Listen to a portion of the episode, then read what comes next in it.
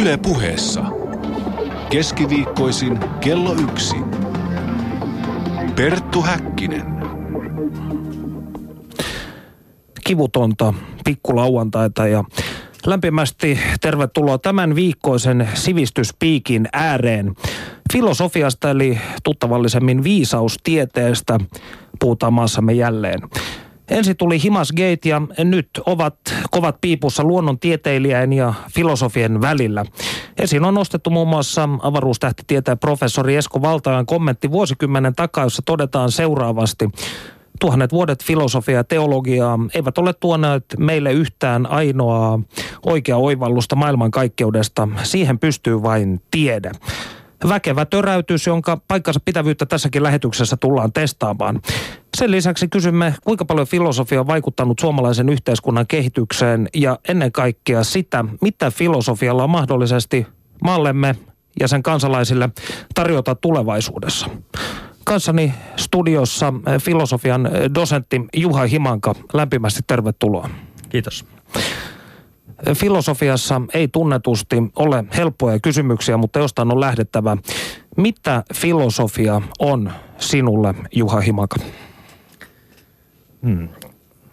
No mun näkemys filosofiasta on, on semmoinen siinä mielessä klassinen, että se, kuinka se antiikissa muodostui, niin on yhä semmoinen niin kuin, mikä nyt sitten paradigma tai semmoinen peruskehys, mitä se edelleen tarkoittaa. Ja silloin tietysti mitä, mitä se antiikissa oli filosofia, sanotaan Platonilla ja Sokrateella niin, ja Aristoteleella, niin lähtökohta oli se, että filosofia alkaa ihmettelystä. Että me ihmetellään maailmaa ja asioita ja siitä, siitä lähtee liikkeelle semmoinen asenne, jota, jota sitten voidaan kutsua filosofiseksi. Ja usein se ongelma tietysti on siinä, että ei ole ihan helppoa ihmetellä maailmaa, että se mitä enemmän pidempään täällä eletään, niin siinä tutummalta ja, ja tota, se totutummalta maailma tuntuu. Ja se on oikeastaan semmoinen hieno kyky, mitä, mihin sitten nämä jotkut filosofit on kyenneet, että ne pystyy nostamaan meidän, meidän ihan normaalista maailmasta esiin semmoisia asioita, että yhtäkkiä käydäänkin ihmettelemään, että hetkinen, mistä tässä nyt oikein onkaan kysymys.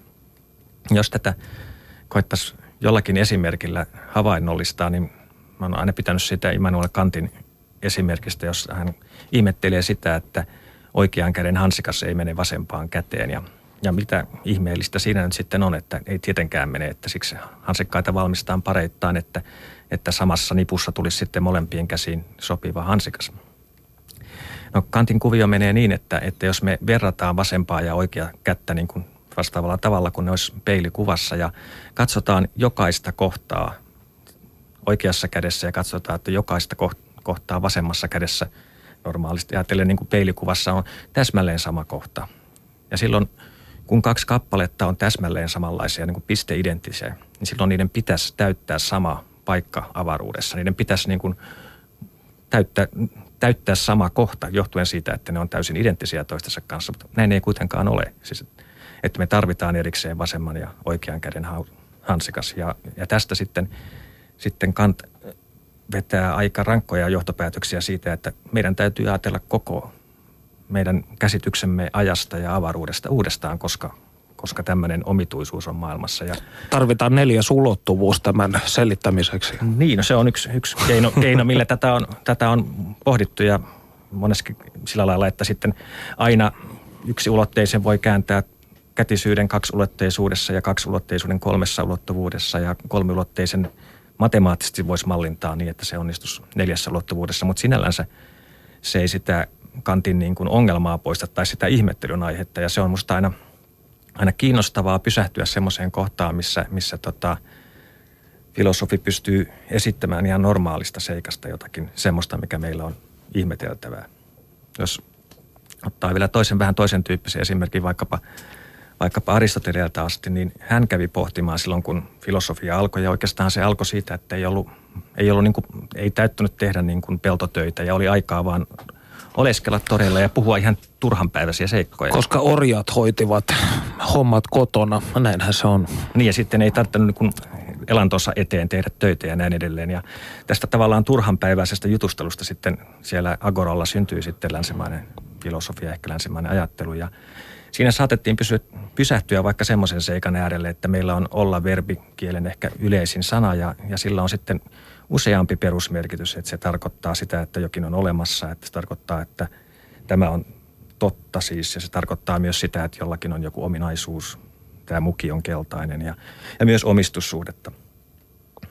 Ja silloin tämä, että meillä on yksi ihan kielemme keskeinen sana, jolla on aivan erilaisia merkityksiä 3-4, niin, niin on aika omituinen seikka, että eikö, eikö tällaisen kulttuurin pitäisi pikemminkin aika pian tuhoutua, koska siinä on näin, näin hirvittävä sotku keskellä aivan kaikkea kielenkäyttöä. Ja, ja se, että mikä sitten Aristoteles sitten pohti pitkäänkin sitä, että mikä on näiden, että oleminen sanotaan monin tavoin ja mikä niiden eri, eri sanontomahdollisuuksien ykseys on. Viitan, että tässä siis metafysiikan neljännen kirjan alkuun, jos oikein muistan. Kyllä. Juuri, että sitä metafysiikkaa voidaan lukea monella tavalla sitäkin, mutta yksi, yksi keskeinen tapa on miettiä sitä, että mikä on näiden, mikä on sen, mikä on ollan ykseys tyyppisesti. Mutta jos tätä vielä pikkusen ihmettelyä jatkaa siitä, että, että, että onpa omituista, että pysähtyy tällaisen seikan äärelle, niin, niin vielä sekin, että meillä on suomen kielessä vastaava monimerkityksisyys olla sanalla ja, ja tota, olla verbillä. Ja, ja hassua on se, että oikeastaan indoeurooppalaisten kielten ulkopuolella se on erittäin, erittäin harvinaista, että jollakin kielellä on tämä ominaisuus. Se on tosi omituinen historiallinen sattuma, joka edelleenkin mua ihmetyttää, että miten se on mahdollista, että suomen kielessä on tämä sama monimerkitys. Eli oletko nyt tulossa siihen ajatuksen, että me pystyisimme suomen kielellä tekemään vaikkapa tällaista ö, olemista käsittelevää ö, metafysiikkaa kreikkalaisten malliin? No varmasti pystytään sitten, että tota, se on sitten suuri kysymys, että missä määrin kieli ohjaa meidän ajattelua ja 1900-luvun filosofia on pitkälti ollut kielifilosofiaa, josta kun nyt kysyit, että, että mitä filosofia sinulle on, niin itse kyllä aika lailla on, on poikennut, että en, en, ole, en ole kokenut niin kiinnostavana sitä, että lähdetään vaan, vaan kielen perusteella asiaa pohtimaan – vaan pikemminkin, että kokemus olisi vielä lähtökohtaisempaa ja en mä oikeastaan tiedä, mitä se kieli, kieli viime kädessä on, mitä se oikeastaan tarkoittaa. Mutta tota, kyllähän meillä on suomen kielessä mahdollisuuksia oikeastaan, jos siihen lähdetään, niin vielä, vielä, vielä perusteellisempiakin, että meillä se, meillä tämä esimerkiksi tämä tämmöiset tuulee-tyyppiset tyyppiset ilma, ilmaisut on oikeastaan niin kuin, ne on passiivisempia kuin passiivi itse indoeurooppalaisissa kielissä, että niissä otetaan vielä vähemmän joku subjekti, joku tekijä sinne. Ja tämä on tietysti kiinnostanut kovasti filosofiassa, jossa on pyritty pääsemään semmoisesta niin kuin subjekti NS-metafysiikasta pois, mm. että siinäkin mielenkiintoisia suomen kielen mahdollisuuksia. Eli tietynlainen paluu Kreikkaan tulisi siis suorittaa. Tähän nyt tietysti joku ilkeä ihminen sanoi, että kreikkalaiset keksivät länsimaisen filosofian, homostelun ja anarkismin ja katsokaa nyt missä tilassa sekin maa on. Mutta jos palaamme filosofiaan, niin romantikko Novalis totesi filosofian olevan koti-ikävää. Halua olla kaikkialla kotona. Allekirjoitatko tällaisen ajatuksen? Uh, mitähän se allekirjoittaa sitten on tota, Hmm. Ei takeruta siihen. Otetaan, okay, tämä, otetaan tämä termi annettuna ikään kuin. Okei, okay, otetaan. No yritän ensin vähän päästä y- oikeastaan ymmärtää, mitä tämä nyt olisi sitten, että koti-ikävä, että yksi sellainen iso asia, mitä ei oikeastaan, me, tai mikä olisi niin kuin filosofisesti pohdittava, että mitä se koti tai asuminen ja tällaiset seikat on, josta, mä, josta niin kuin itsekin on koettanut vähän pohtia, mutta en ole, en ole oikein saanut otetta, että mitä se, mitä se sitten tarkoittaisi. Ja ehkä tämä voisi ajatella, kuinkahan pitkälle tätä nyt lähtisi viemään, tota, että mitä me sillä kodilla tarkoitetaan, jos me tarkoitetaan sitä, että meillä on joku, joku oma koti, meidän oma perhe, meidän oma asunto tai joku semmoinen paikka, joka, joka meille on tuttu ja sitten on näköistä vierasta ulkopuolella. Ja jos tämä sama lähtökohta yrittäisi viedä niin kuin ihan kaikkialle, että me ollaan kaikkialla yhtä lailla kotona, niin miksi me silloin sitä voisi ehkä allekirjoittaa, vaikka ainahan se on hauska tietysti lähteä kotoa ja tulla sitten takaisin kotiin, kun sinne sitten alkaa jossakin vaiheessa kaivata, että se siltäkin kannalta, mutta tota, mietin vähän, että tähän voisi tämänkin, jos nyt sitten, kun kerran sitä Kreikasta lähdetään, niin voitaisiin me tätäkin vähän viedä, viedä siinä, siinä mielessä Kreikkaan, että, että me voitaisiin ajatella niin, että ennen kuin tämä kreikkalainen filosofian löytyminen oli, niin sitä ennen, ennen oli asioita pohdittiin mytologisesti. Pohdittiin sitä, että meillä on, meillä on tota, tämmöinen myytti, joka selittää auringon ja kuun ja meren ja miehen ja naisen. Miehen ja naisen ja oikeastaan vaikka mm. mitä tahansa. Ja sitten, sitten on erilaisia, sanotaan nyt niitä heimoiksi, joilla on sitten näitä, näitä myyttejä, joiden varassa ne näkee todellisuuden niin kuin keskeiset seikat. Ja sitten tuli tämmöinen niin kuin omituinen, omituinen Veikko Sonderling, niin kuin sanotaan, Platon, jolle juolahti sitten sellainen ajatus päähän, että entäpä jos todellisuus onkin kaikille sama, ihan jokaiselle heimolle, kaikille meille ihmisille, että löydettäisiin semmoinen tapa tarkastella todellisuutta, että se ei olisikaan jokaiselle kotiporukalle omansa, vaan se olisi niin kuin yleispätevä. Ja tästä oikeastaan sitten lähti se länsimainen ajattelu siinä mielessä, että löydetään kaikille ihmisille yleispäteviä näkemyksiä, että voidaan nähdä, että sama on tapahtunut Intiassa ja muuallakin, mutta yksi, yksi semmoinen. Ja se on ollut todella niin kuin suuri, suuri murros tai suuri, suuri niin kuin läpimurto, että ajatellaan, että olisi yleispätevää tietoa, jota nykyään sitten kai pitkälti sanotaan objektiiviseksi, mutta mä en ole siitä ihan varma, että mitä siitä sitten seuraa. No mitä mieltä sä olet tällaisesta ö, klassisesta, hyvin tällaisesta hardcore-väitteestä siitä, että Sokrates toi tai nosti filosofian kukoistuksen ja hänen oppipoikansa Platon sitten tappoi koko filosofian ja pilasi sen. Koska Sokrates lähti ajatuksesta, että filosofia tai ylipäänsä kaikki ajatusprosessit päättyvät aina aporian tilaan, tähän epätietoisuuteen tai ymmärrykseen siitä, että ainoa asia, josta, joka minä tiedän, on se, että minä en tiedä mitään. Ja Platonhan kuitenkin esitti, äh, ikään kuin käyttäytyi niin, että jonkinnäköistä tietoa on mahdollista saada.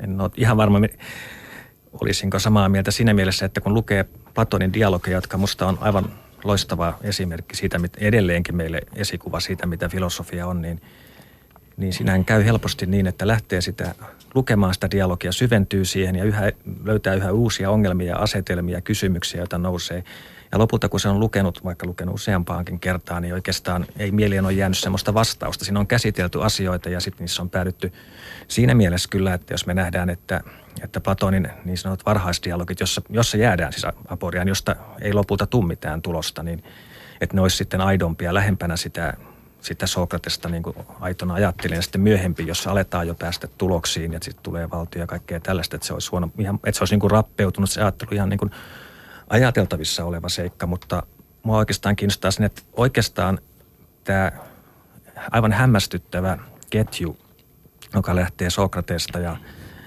jatkuu sitten Platoniin, Aristoteleeseen ja Aleksanteri Suureen, niin se on aika, aika niin kuin maailman historiallisesti omituinen seikka, että nämä neljä tämän luokan tekijää niin ovat olleet toistensa oppilaita. Ja mm. miten, että oikeastaan enemmänkin kuin se, että siinä katkeesi jotakin, niin miten ihmeessä tämä on välittynyt tai että ne on pystyneet sitten luomaan, niin kuin itsenäisesti luomaan vielä uutta ajattelua, missä määrin tietysti se on nähtävissä. Ja kiinnostavaahan on vielä sitten se, että ihan oikeinkin nähty, että Aleksanteri Suuri sitten itse asiassa toteutti sen Platonin ajatuksen. Että jos me äsken puhuttiin siitä, että olisi tämmöistä kansakunnan tai heimojen rajat ylittävä yhtenäisnäkemys, niin se mitä, mitä sitten poliittisesti Aleksanteri Suuri teki, niin hän teki juuri näin. Siis lähti, ei niinkään, että olisi niin kuin hänen oman Makedonian tai kreikkalaisten niin kuin näkemykset viety kaikkialle maailmaan, vaan yhdistettiin niitä näkemyksiä, mitä näistä eri kansakunnista, mihin sitten valloitusretkellä törmättiin, että, että oli myös pakko avioliittoja sitten niin kuin omien tota,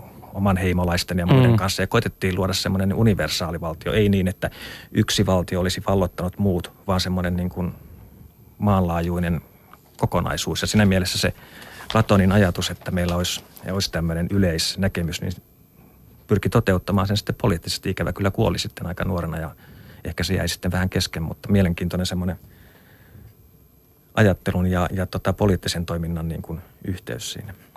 Kyllä, mua aina kiinnostanut myös tämä, tämä tota Aleksanteri Suuren ja Diogenes Koiran suhde, siis kyynikkojen koulukunnan perusta. Mä en tiedä sitten, ovatko nämä kaikki tarinat siitä, kun Aleksanteri Suuri kävelee ja löytää Diogeneksen kaivelemassa ihmisluukasaa ja sitten hän sanoi, että etsin isäsi luita, mutta en pysty erottamaan niitä orjan luista ja vastaava, että ovatko nämä tällaisia historiallisia kaskuja. Niin, musta ne, että, että tavallaan se, miten sitten Kreikassa sitä filosofiaa jäsennettiin ja ymmärrettiin ja nähtiin, että sillä on erimielinen yhteys siihen omaan elämään, niin silloin oikeastaan ne kaskut on, että ei sillä oikeastaan väliä, tapahtuiko niin, vaan se on, mm. se on niin kuin jäsennys, missä tuodaan se elämän, se tarinallinen puoli ja se filosofinen sisältö toisiinsa. Että se on musta hyvä tapa, niin kuin välittämättä oikeastaan siitä, on, mitä se faktisesti on, niin hyvä tapa kertoa joku asetelma. Se on tietynlainen myytti myös. Mm toinen, hän on aika paljonkin ja osa ei semmoisia, että ne ei kai tähän aikaan radioon oikein sovellukkaan, mutta tota, että Diokeneksen tota, seikkailuja, mutta myös se, että, että jossakin vaiheessa Diokenes otti jossain urheilukentän laidalla tota, aurinkoa ja Aleksanteri Suuri saapui siihen sitten maailman herrana ja totesi, että, että toteutan sinulle yhden toivomuksen, minkä tahansa, että olen koko, koko tunnetun maailman tota, hallitsija, että sano vaan, arvostan sinua suuresti, on Diakenes sitten totesi, että siirry pois siitä auringon edestä, niin, että, että olet siinä varjostamassa. Että, niin. Kyllä jos tässä jäi joillekin kuulijoille ö, epäselväksi, eh, mihin Juha Himanka viittasi aiemmin eh, Diogeneen käyttäytymisellä, niin hän, hänellähän oli muun muassa tapana onanoida julkisilla paikoilla, ulostella mihin sattuu ja asua tynnyrissä, kuten jokainen kunnon filosofi. No, eh, jos palataan itse filosofian ja siihen, en muista enää kuka näin sanoi joskus, että filosofia on klähmäistä ja sen ongelmat ovat liukkaita. Ja olen valmis allekirjoittamaan tämän. Kerron hivenen omasta elämästäni tässä ei mene kauan. Filosofiahan jaka, jakautuu vanhastaan, jos nyt otetaan tällainen objektiivinen tulkinta, niin käytännölliseen ja teoreettiseen filosofiaan. Käytännöllinen filosofia voidaan jakaa jotakuikin etiikkaan, estetiikkaan, yhteiskuntafilosofiaan ja poliittiseen filosofiaan. Teoreettinen filosofia voidaan puolestaan karkeasti jakaa seuraaviin oppisuuntiin. Ontologia, epistemologia, etiikka, kielifilosofia, logiikka, tieteenfilosofia ja metafysiikka. Tämä on kuitenkin, kuten aiemmin sanoin, niin objektiivinen tulkinta. Kun itse läksin opiskelemaan teoreettista filosofiaa yliopistolle, niin minä uskoin tietäväni, mitä filosofia on – koska olin lukiossa käynyt kaikki nämä kurssit ja harrastin filosofian lukemista vapaa-aikanakin. Lopulta minulta, minusta tuli varsin etevä tällainen mielestäni ainakin filosofian ajatushistoriallisten linkkien ymmärtäjä ja eri suuntausten välisten erojen, jopa tällainen analisuuteen taipuva mittaaja. No kuitenkin kolmasosan elämästäni tätä filosofiaa harrast, harrastettua, niin tajusin, että olin ajautunut tähän täydellisen aporian tilaan, eli raastavaan epätietoisuuteen ja mitään mistään ymmärtämättömyyteen. En ymmärtänyt filosofiasta kerrassaan mitään.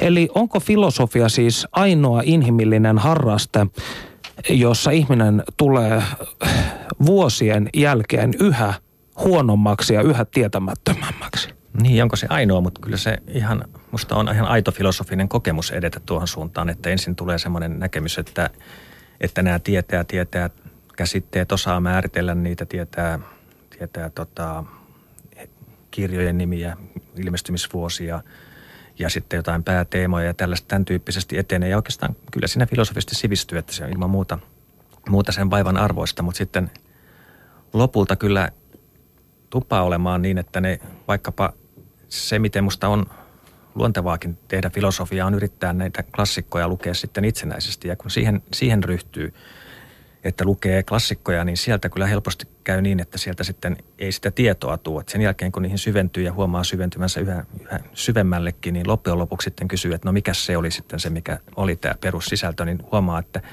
että sitä ei pystykään oikeastaan kuvaamaan. Ja jotenkin tavalla se – että vaikkapa Aristelian lukemisesta on sanottu, että se on, se on sitä, että, että se on, on juuri siksi niin hyviä teoksia filosofisesti, että ne pakottaa ajattelemaan ne samat ongelmat. Ne ei niin kuin päästä sillä, että sä otat sieltä faktat, vaan itse asiassa joudut lukiessasi ajaudut niihin niin kuin samoihin, samoihin probleemeihin, mihin Aristoteles aikoinaan, ja joudut niiden kanssa yhtä lailla kamppailemaan, niin se, siitä oikeastaan jää, kun se semmoinen, onko se sitten kamppailu, mutta kuitenkin tämmöinen niin ajatusten syventyminen on se, mitä siitä jää käsiin. Ja jos sen sitten pystyy yhtä hyvin selittämään eteenpäin kuin Aristoteles, niin silloinhan me voitaisiin ne Aristoteleen teokset heittää pois, mutta, mutta ei se oikein helpolla onnistu. Että kyllä siinä mielessä, siinä mielessä musta se kokemus, mikä sullakin on, että, että, että edetessä filosofiaa, niin tulee semmoinen yhä tietämättömämpi olo, mutta toisaalta jollakin tavalla saattaa ja parhaimmillaan tuleekin ehkä vähän sivistyneempi tai vähän viisaampi jossakin aspektissa olla.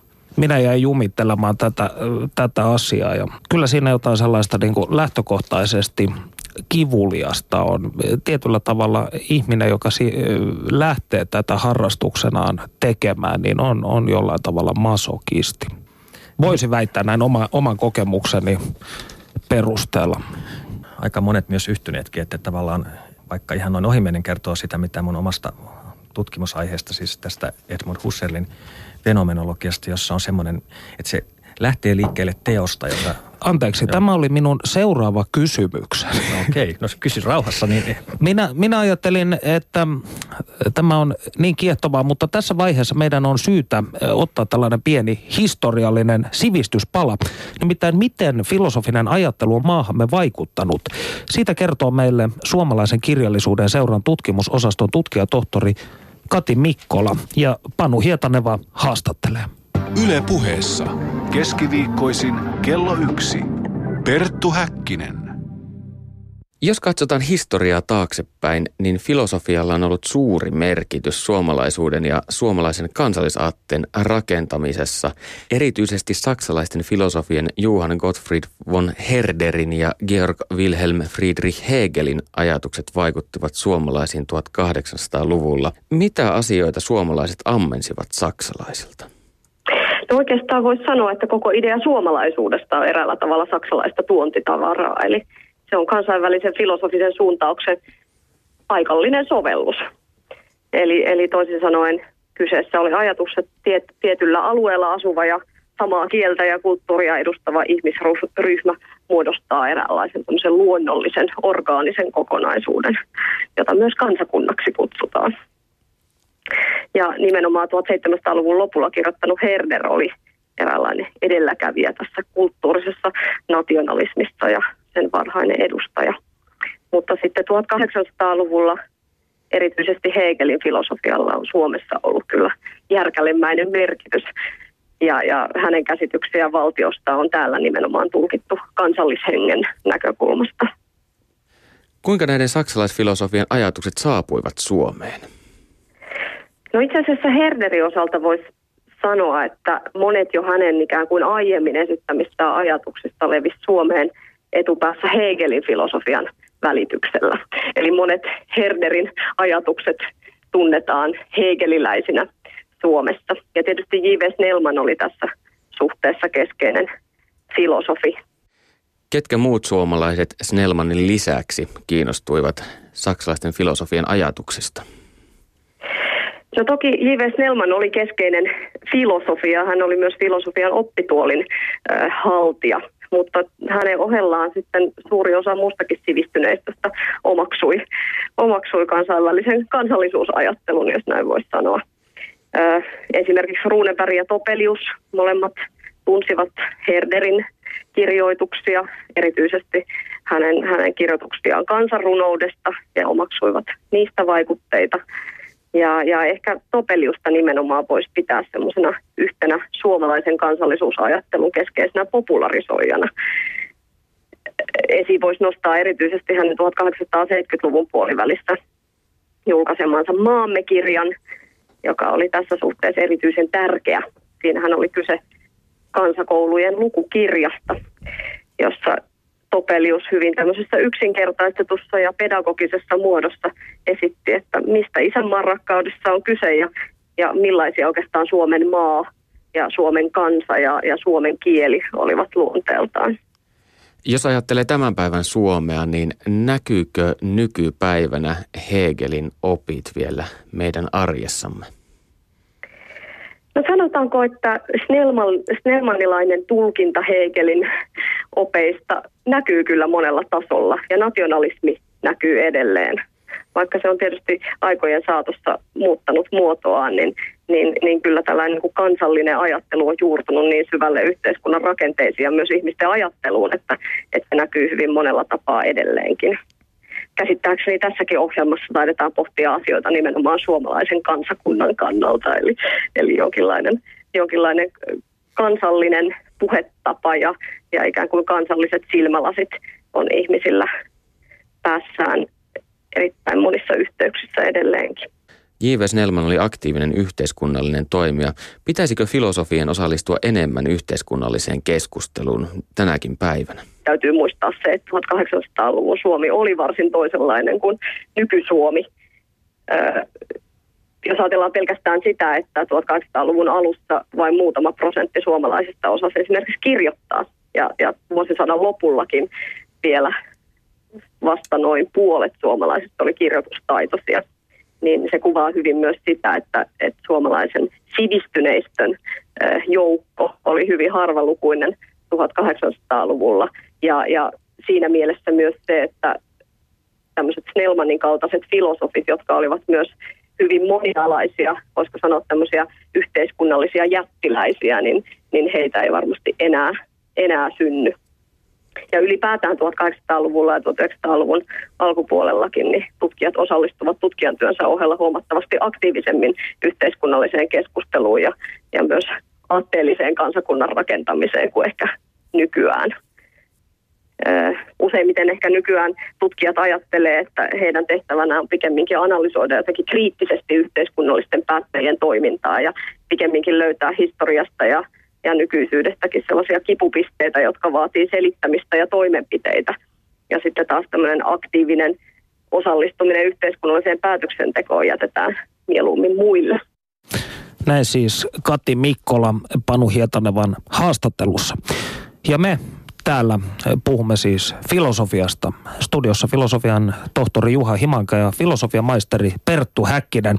Ja voitte kysyä ihan mitä haluatte olemisesta maailman kaikkeudesta. Ja ö, otetaan eräs mielestäni varsin ansiokas yleisökysymys. Nimimerkki H. Moilanen kysyy, miten tietää, onko viisas vai tyhmä? Uhuh, Paha. Niin. Paha. Kyllä, melkein voisi sanoa niin, että silloin kun tietää olevansa viisas, niin silloin taitaa olla tyhmä. Melkein, melkein menisin sanomaan näin, että jos, jos niin hybrinen paikka on, että, että väittää olevansa viisas, joka viime kädessä näiden vanhojen määritelmien mukaan tarkoittaa sitä, että, että tietää kaiken oikeastaan. Ja, ja antiikin niin kuin kuvioissa niin ajateltiin, että siihen asti jossain hellenistisellä ajalla, että on ollut kaksi viisasta tai jotain. Että on ollut, Sokrates oli viisas ja ja toinen oli sitten Herakles, tämä muskelisankari, jota mä en ymmärrä, miksi juuri hän on viisas, mutta, mutta näin se on nähty, että jossakin kirjoituksessa, että se on aika harvinainen seikka ja viisaita kai voi sanoa, että maailman historiassa sitten olisi näiden lisäksi tullut vielä kaksi, eli tota Hegel ja Gosev, Alexander Gosev. Mm. Ainakin tällaisia, jotka voidaan, jotka väittää sanovat suoraan olevansa viisaita. Koska täh- tähän mä olin tulossa, että yleisesti ö, filosofia, voisiko sanoa filo, filosofian harrastajien keskuudessa kiertänyt huhu, että Hegel olisi ikään kuin ollut viimeinen tällä pallolla elänyt ihminen, jolla oli hallussaan jotakuinkin kaikki siihen asti tuotettu tieto. En sitten tiedä, kuinka, kuinka, äh, kuinka tosi tämä väite on, mutta tällaista huhuahan Kyllä, on jaettu. Musta, musta aika, siis että mikä sitten ihan, ihan lopullisena, mutta, mutta kyllä se aika hyvin pitää paikkansa. Että kyllähän Hegel, Hegel oli semmoinen, sanotaan pesusien, joka pystyy imemään aivan valtavasti ja syventymään aivan valtavaan määrään niin kuin sivistystä taustoista. Se on aivan hämmästyttävää ja, ja usein sitten moititaan vaikka sitä, että hänen luonnontieteiden tuntemuksensa olisi jotain heikkoa tai sellaista, mutta sitten kun syventyy tarkemmin ja katsoo, että kuinka tarkkaan hän on Newtoninsa lukenut ja kaikkea tällaista, että hän sanoo, että – että tosiaan, että nyt on käsitteiden barbaari tai jotain tällaista, mutta, mutta se on hyvin harkitusti sanottu ja ihan perustelusti, koska nyt, nyt on ei tätä lähtökohtaista niin kuin tilan ja ajan käsitteitä määrittänyt. Siis oli siinä mielessä barbaarisesti suhtautu tähän ja tästähän sitten britit suuttu niin kovasti, että sen jälkeen seuraavat seuraavat satakunta vuotta Hegeliä haukuttiin sitten, että ei se nyt tiennyt mitään luonnontieteestä, vaikka itse asiassa oli mm. niin hyvin syventynyt, että oli varaa heittää tällainen kuitti, että se on musta kyllä aika hämmästyttävää. Pitkältihän se on Hegelin kanssa niin, että kun ajattelee, että tässä on Hegelin omaperäinen ajatus, sit perehtyy sen taustoihin ja katsoo, niin, niin se löytyykin sitten joltakin, niin kuin, joltakin tota, Don Quixotesta tai ties mistä, siis niin kuin laajasti jostakin näytelmästä tai tällaisesta. Ja, ja se on, se on niin kuin ällistyttävää se sivistyksen määrä, mikä siinä on. Mutta toisaalta brittien ja saksalaisten teutonien suhdehan on tietenkin hyvin ongelmallinen. Ja tämä sitten on omiaan heijastumaan filosofiaankin.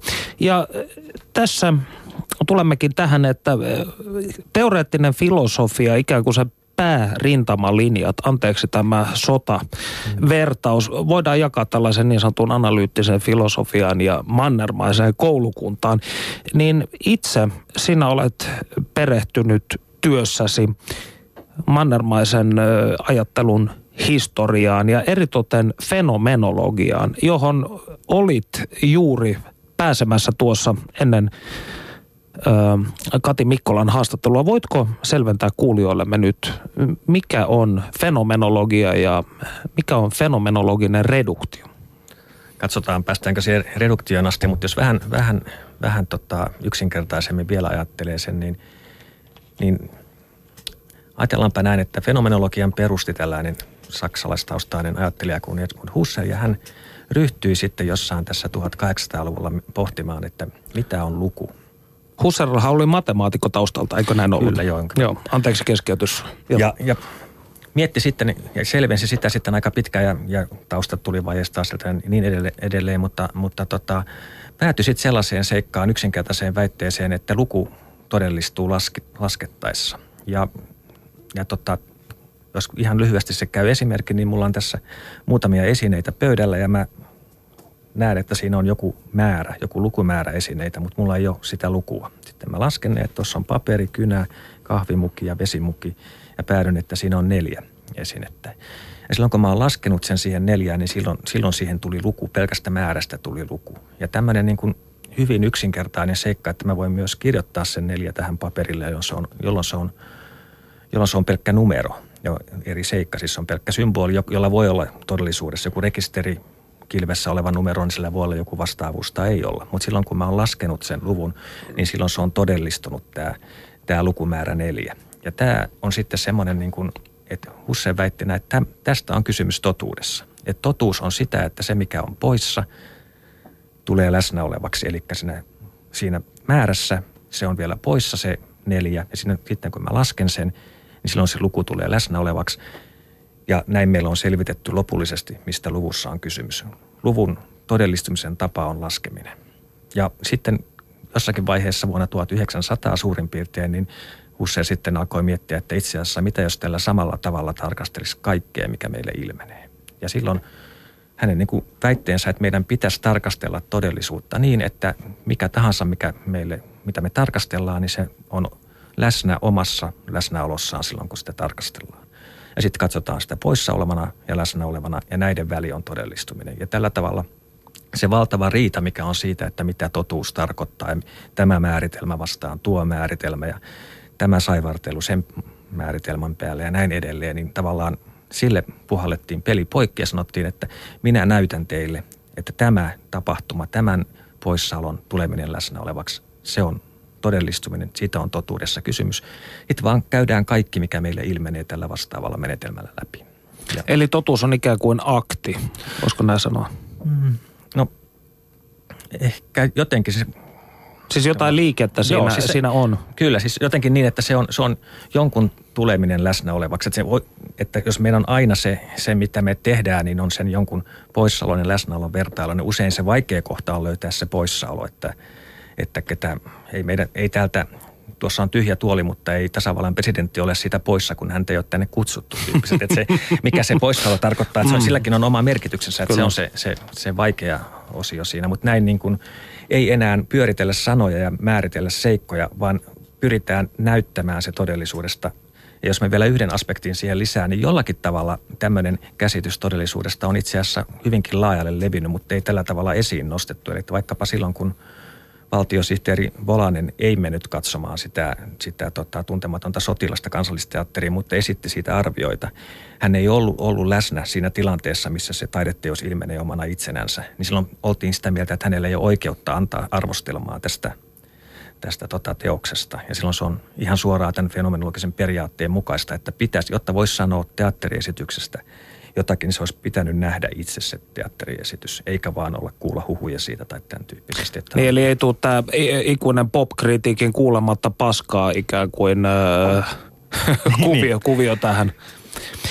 No, olet kirjoittanut seuraavasti, ja mä uskoisin, että tämä jotenkin liittyy tähän, jos puhutaan nyt vaikka tiedon ja ajattelun eroista, niin usein kuulee julistettavan, tämä on siis äh, sitaatti teoksestasi Se ei pyöri sittenkään. Usein kuulee julistettavan, että elämme tietoyhteiskunnassa. Yhtä hyvin voimme sanoa, että emme elä ajatteluyhteiskunnassa. Ajattelu ja sitten myös filosofia vanhassa merkityksessä ovat rappiolla, alennustilassa. Kova väite ja mitä, mitä tarkoitat tällä?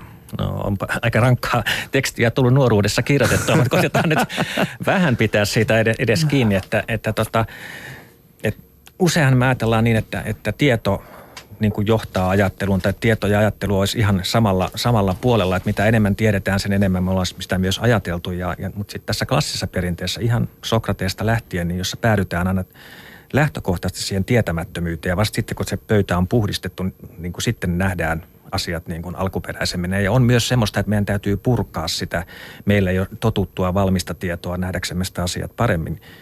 Ja silloin – silloin sitten tämmöiset niin kuin, että faktat useinkin vaan oikeastaan estää sitä ajattelua ja me kuvitellaan vaikka sitten, että, että semmoista, mitä, mitä tässä perinteessä kutsutaan ajattelun asioiksi, joista ei oikein saa tiedolla otetta, mutta jotka on meidän elämällemme erittäin tärkeitä, just vaikkapa ystävyys, rakkaus, maakauneus, niitä on kyllä aika paljonkin.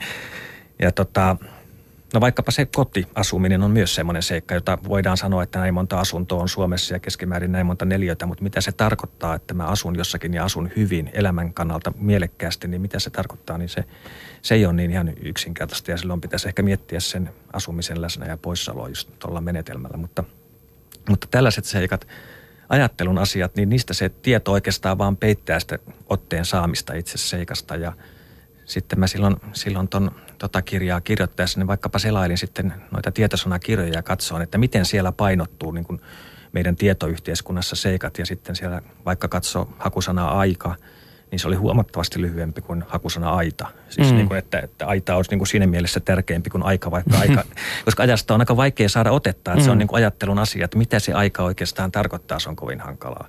Sitten katso hakusanaa ystävyys, että mitä sitten tietosanan perus, tietosanakirjan perusteella saadaan irti ystävyydestä, niin huomasi, että, että YYA-sopimus on huomattavasti pidempi hakusana. Tietysti tärkeä seikka ja kaikkea mm. sellaista, mutta niin kuin sen tietopohjaisella lähtökohdalla niin me ei oikein saada, saada tämmöistä meidän elämälle me olennaisista seikoista semmoista niin kuin otetta jollakin tavalla, että se, se niin kuin, usein silloin meidän täytyy joksi hetkeksi heittää se tieto syrjään, niin tätä se reduktio, mitä vähän myös kysyit, niin oikeastaan tarkoittaa. Mutta mitä sitten, jos, jos ajatellaan, että yksi tällainen vanha tendenssi länsimaisessa sekä itämaisessa filosofiassa, jos nyt ajatellaan vaikka tseniläisyyttä, niin on ollut tämä ajatus siitä, tseniläiset ilmaistamaan sillä, että silmä ei voi nähdä itseään. Ja ehkä länsimaiset ajattelijat ovat taas puhuneet tästä, että niin kuin ajattelun ajatteleminen on ikään kuin että tämä mm. asia, johon koko filosofia kulminoituu. Eli, eli tämä tietysti nämä tällaiset spatiaaliset termit, korkea tai matala, niin ne nyt eivät sinänsä liity tähän, mutta siis tietyllä tavalla se perimmäinen taso, niin sitä täällä huutolaatikossakin on vähän kysytty, että voiko, voiko ajattelua ajatella ja, ja pitääkö siihen ikään kuin pyrkiä? Onko tämä terve tendenssi filosofiassa niin sanotusti? No se on, sanotaan alkua, että se on myös, voi mennä myös epäterveeksi siinä mielessä, että, että jos se on vaan pohdinnan pohtimista, kun maailmassa pitäisi myös toimia ja elää siis, että nämä on niin kuin vaikkapa Hegelin kritiikki Kanttia kohtaan, että jos hänen eettisen mallistonsa mukaan koittaa elää, niin siinä aina, aina on jo ehtinyt kaikki tapahtua ennen kuin päätä, että näinhän mun pitäisi tehdä. Että, että siinähän tuli semmoinen niin kuin ehdottava kosinta myös Kantille jossain vaiheessa, kun nuorempi nainen, että miten se olisi, että mentäisiinkö naimisiin jollakin tavalla vihjassa ja Kant pohti sitä tyyliin 16 vuotta ja siinä välissä, siinä välissä olisi tehty tapahtua paljon. Et, et siis ihan niin Tarjous ei enää ollut voimassa. Ei ollut enää niin. voimassa, joo. Eli, eli et jos me vaan pohditaan, mitä on pohtimista, niin en mä tiedä, onko, sitten, niin kuin, onko se silloin eettisesti vastuullista tässä, tässä niin kuin maailmassa, että, että ehkä meidän pitäisi myös toimia siinä. Tämä on tietenkin tämä toinen puoli. Mutta jos vähän avaa myös sitä ajattelun ajattelua, niin se juuri tämä mainitsemasi Aristoteleen metafysiikka, niin se toinen perusluentatapahan siihen on, että, että, että sen päämäärä olisi juuri tämä ajattelun ajattelu, että kun meillä on joskus semmoisia oivalluksen hetkiä, että meille valkenee joku seikka, että näin tämä menee, tässä tämä on siis tällaisia meille tapahtuu ja tämä on niin kuin sitten siinä kreikkalaisessa ajattelussa, niin tämä oli sitä hyvinkin korkeata. Ja silloin kun sitten jos päätyy siihen, että vain oivaltaa sitä omaa oivaltamistaan, niin tämä on sitä kaikkein korkeinta jumalallista toimintaa, joka, joka sitten olisi, voidaan nähdä, että se olisi niin kuin sen Aristoteleen metafysiikan se korkein päämäärä, mutta tota, onko tämä nyt sitten hyvä elämä, että se on, että tavallaan tuntuu jotenkin, että kyllä meidän on myös maailmassa hyvä toimia ja tehdä ja tehdä oikeastaan oikein, tehdä, elää hyvä elämä. Ja se ei ehkä välttämättä ole vaan sitä, että pohtii pohtimistansa ja niin kirjoittaa kirjoja kirjoista tai jotain tällaista. Mm. Kyllä ihan siis nyt kun mä aloin tätä asiaa ajattelemaan ja kuuntelin sinua samalla, niin kyllä höyryä tulee korvista. Mulla alkaa olla jo jotenkin tota, kiuas kuumana niin sanotusti täällä päässä. Ja öö, mielestäni hyvin kiinnostava kysymys, mikä tuli nimimerkiltä Ada tänne huutolaatikkoon tuleeko akateemisen filosofian kentältä heittomerkeissä uusia ajatuksia vai syntyvätkö mielenkiintoisimmat nykyfilosofian kysymykset useammin tiedeyhteisön ulkopuolella? Vallan mainio kysymys kyllä. On. Että, että tota, ja... Parempi kuin yksikään näistä muun, joten no. vastaat, vas, vastaatko tähän? Ehkä ei nyt aita ränkkeeräämään kysymyksiä, että, että tota, ja en tiedä sitten hyvä kysymys on kyllä myös semmoinen, johon ei ole ihan helppo vastaa, mutta, mutta se kiinnostava teema on se, että lähtökohtaisesti ihan että filosofia ei ollut ammattimaista touhua, että se, se nähtiin niin, että se korkeampaa juuri, juuri antiikin Kreikassa on sellainen, mitä me tehdään niin kuin harrastuksesta, vaan ihan vaan sen kiintymyksestä siihen asiaan tai totuuteen tai vapauteen itse ja eikä millään ulkoisilla ehdoilla. Eli ollaan amatöörejä, rakastajia tietyllä tavalla.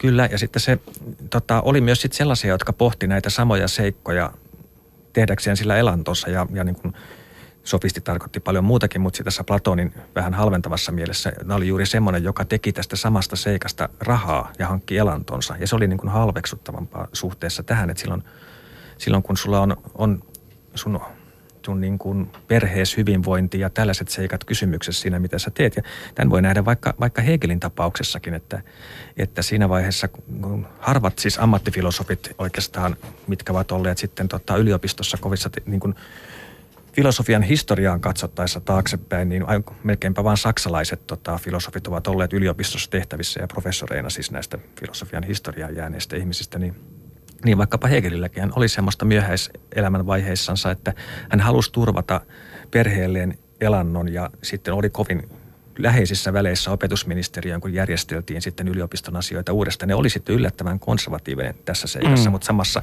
tavallaan lehmän kaupassa sai sitten taattua se, että hänen leskensä sitten saa jatkossa eläkkeen, jolloin hän ei ehkä ajatellut puhtaasti sitä, että mikä, mikä olisi totuus tässä asiassa, vaan joutui myös ajattelemaan om, omia elämän mahdollisuuksia. Näin ammattifilosofi käytännössä aina tekee. Mun täytyy julkaista tämä saadakseni ansioluettelo, saadakseni sen viran tai tehtävän mm. ja näin edelleen. Että, että enemmän tai vähemmän.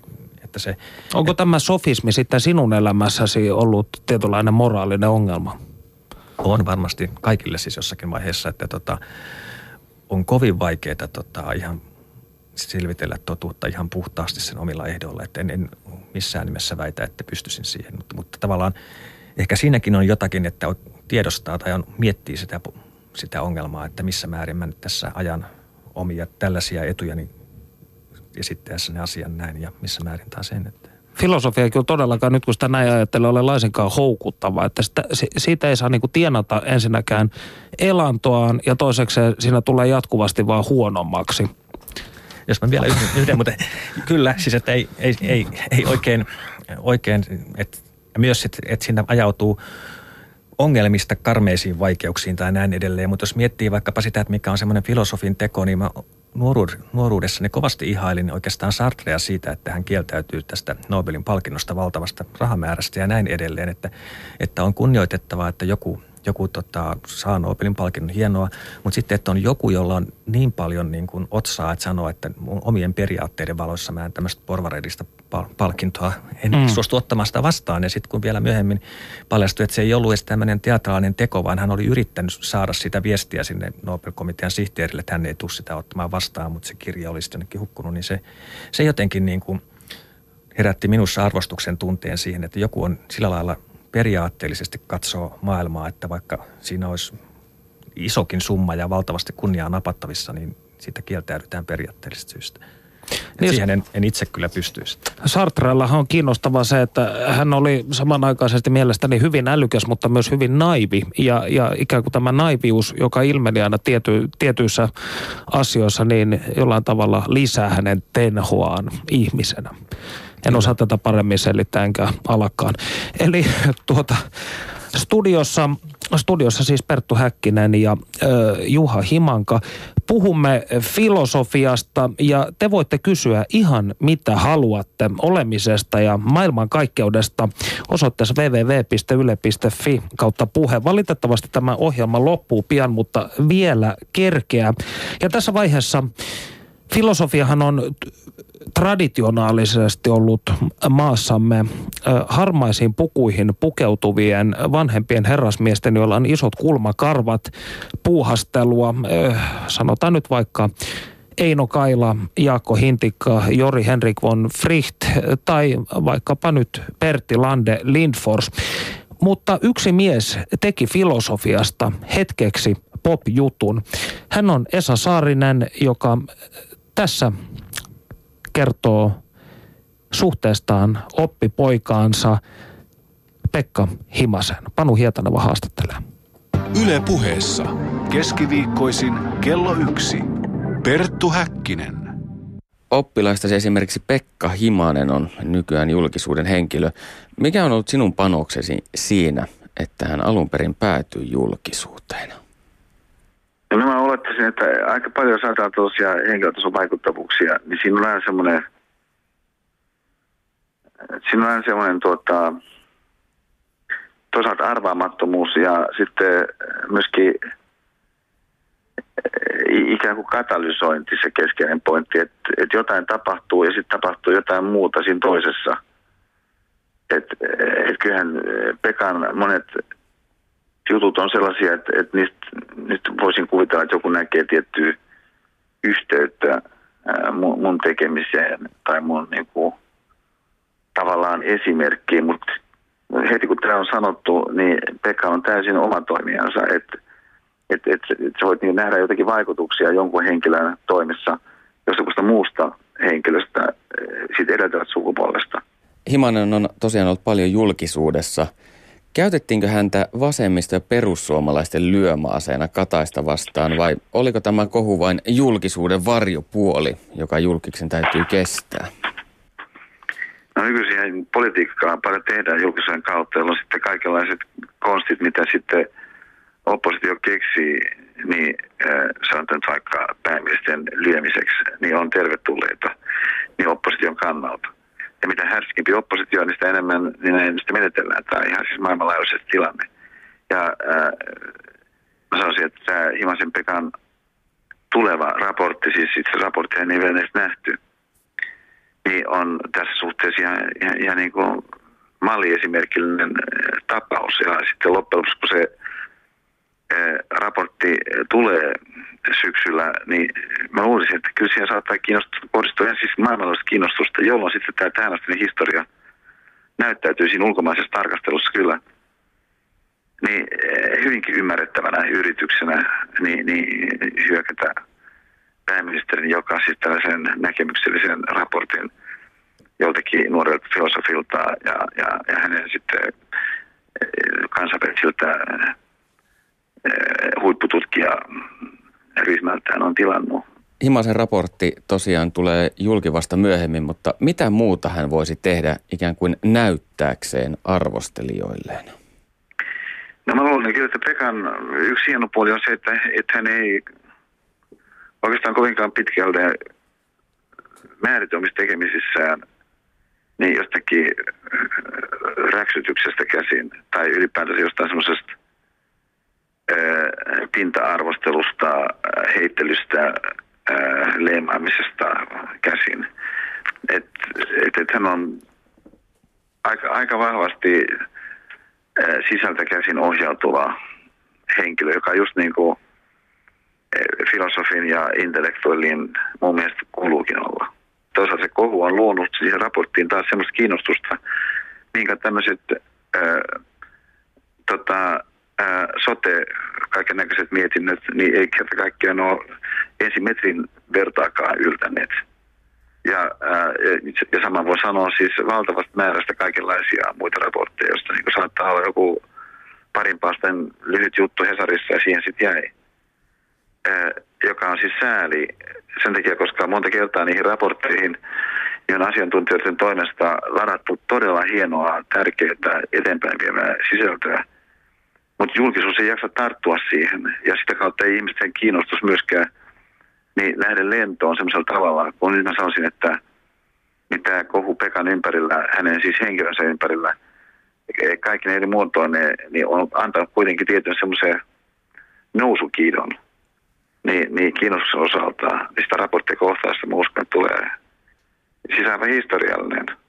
Himanen oli lööpeissä vuosi sitten, kun hänet oli tavattu Kalsarisillan Esplanadilta. Onko filosofia taas punk? no, no mä sanoisin, että et, tai, no mä en tiedä mitä, mi, mi, mi, mitä sekoilu ja Pekka siinä sitten oli takana, enkä puhunut siitä hänen kanssaan. Se ei sinällään ole mikään siis oikeutus, että millekään törttelylle, että, että ihminen on fiksu muuten tai että hän tekee jotenkin tärkeitä asioita, mutta toisaalta kenen törttelyt kannattaa johonkin järkevään mittasuhteeseen niin asettaa. Ja ää, missään tapauksessa me en ajattele, että et, et, et Pekan kansallisessa Espalla operaatio olisi ollut siinä mielessä joku tietoinen niin, niin performanssi, että voisi puhua hänen osaltaan niin punkin ää, tuota, palusta filosofiaa. Siinä olisi ollut ehkä oma hohtonsa, jos näin olisi ollut, mutta niin ei kyllä mun mielestä ollut. Kiitos Panu Hietaneva ja Esa Saarinen. Öm, viisi minuuttia lähetystä valitettavasti jäljellä. Jatkamme syksyllä tämän ö, viisaustieteen kohtalon selvittämistä maassamme. Mutta otetaan tähän vähän äskeiseen insertiin liittyen. Mielestäni hieno klassismuotoinen filosofinen kysymys, joka meille on lähettänyt nimimerkki Porsas.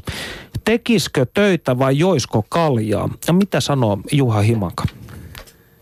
Hmm. Tässä varmaan tietää sen Porsaan elämäntilanteesta enemmän, että molemmat on mahdollisia riippuen siitä, että mikä hänelle siinä tota, hänen elämänsä elämisessä on niin kuin, ehkä en sanoisi merkityksellisempää, vaan ehkä vapauttavampaa. Sanoisin, että tee molemmat ja päätä itse järjestys. Tämä oli kauniisti sanottu. Minä aloin välittömästi miettimään kantin kautta tätä että mitä, mitä Kant olisi velvollisuus eettisesti tästä todennut, mutta sitten muistin, että Kanthan ei voinut sietää oluen juojia, koska ajatteli, että oluen juonti vie ennenaikaiseen hautaan, joten Kant olisi luultavasti vastannut Porsaalle, että juo mieluummin viiniä. Kyllä varmaan niin. No, no, nopeasti vielä tässä. Juha Himaka, sinä olet paistellut pihviä teoreettisen fysiikan professori Kari Enkvistin kanssa jo vuosikymmenen ajan ja viime viikolla väittely vihdoin ylitti kansallisenkin uutiskynnyksen. Voisitko näin kolmessa minuutissa referoida kuulijoillemme, mistä sananvaihto sai alkuunsa ja missä kohdin siinä parhaillaan mennään? Hmm kymmenen vuoden keskustelu, kolme minuuttia. Hyvä. Juuri, nimenomaan. Näin. No tota, ja vähän sitten kuinka, kuinka paljon Enqvist saisi olla itsekin paikalla, että, että, että tota, jokin, mihin, mihin sen eettisesti sen rajan sitten vetää, että millä tavalla tätä, tätä keskustelee. Mutta, mutta ehkä se alkuperäinen asetelma oli sellainen, että mä luin on kiinnostunut, kiinnostunut fysiikasta ja sen popularisoinnista luonnontieteestä, niin monestakin lähteestä aina, että, että suhteellisuusteorialle ennen kaikkea lähtökohta on se, että, että on aivan sama kumpi pyörii maa vai aurinko toisensa ympäri. Tämä on se lähtökohta, mistä lähdetään Einsteinia myöten liikkeelle ja sitten hämmästytti se, että näissä Suomessa ilmestyneissä tieteen, luonnontieteen popularisoinneissa, niin, niin väitettiin kiven kovaan ja pidettiin sitä oikein esimerkillisenä, että kyllä se niin on, että maa pyörii auringon ympäri. Ja kävin ihmettelemään tätä ja kysymään, kysymään sitä ja, ja tota, siitä ei oikein kovin pitkälle sitten päästy. Ja nyt on sitten enemmänkin alkanut pohtia sitä, että miksi me ei päästy mihinkään ja mitä mä itse on siinä sitten, mitä minun olisi itse pitänyt saadakseni aikaan semmoista keskustelua meille oikeasti aidosti tärkeästä aiheesta ja niin kuin luonnontieteen merkityksestä meidän elämälle ja kuinka sitä voitaisiin syventää ja nähdä sitä paremmin, niin ja siinä, että, että vaikkapa filosofia ja luonnontieteen välillä olisi aitoa hyvää vuorovaikutusta, niin miten, kun se epäonnistuu, niin kyllä silloin täytyy molempien oikeastaan, tai molempien, mutta ainakin itsensä täytyy myös katsoa peiliin, millä tavalla sinä olisi paremmin pystynyt. Ja tämä tieteessä tapahtuu artikkeli nyt on, ainakin pyrki siihen jotenkin miettimään vähän, vähän tätä, että miten, miten me yhteisö, miten, miten me akateeminen yhteisö pystyisi keskustelemaan. Ja sen historiaan, kun lähti perehtymään, niin sillä on vallan mainioita selvityksiä siitä, mitä vaikka Einsteinin ja Bergsonin välinen keskustelu ei onnistunut, miksi ei onnistunut. Ja sitten sen kautta pohtinut sitä asetelmaa. Ja musta se olisi mielenkiintoista edelleenkin, että hyvähän olisi, että filosofialla olisi niin kuin keskusteluvälit tieteisiin ennen kaikkea, no ennen kaikkea, mutta luonnontieteisiin ehdottomasti. Ja se on semmoinen, mitä tämä mainittu Edmund Hussekin on paljon pohtinut sitä, että tämä pitäisi saada se elämän ja luonnontieteen välinen yhteys niin kuin uudestaan näkyviin. Siinä tietysti vaatisi sitä, että keskustelee yhdessä, mitä se sitten tarkoittaa. Tämä olisi mielettömän hieno kirjan aihe, tällaiset pieleen menneet tai sanotaan ennenaikaisesti päättyneet keskustelut filosofien tai filosofian ja luonnontieteilijöiden välillä. Ja tässä siis piti viitata, kun aiemmin totesit, että olisi hyvä, että Enqvist olisi ö, paikalla, niin yritimme siis saada ö, kiinni, mutta emme onnistuneet ihan, ihan, emme vain saaneet yhteyttä häneen. Mutta tässä vaiheessa niin haluan kiittää lämpimästi sinua vierailustasi ohjelmassa, Juha Himanka. Tämä oli ilo. Kiitos. Oli ilo vierailla. Yle puheessa. Keskiviikkoisin kello yksi. Perttu Häkkinen.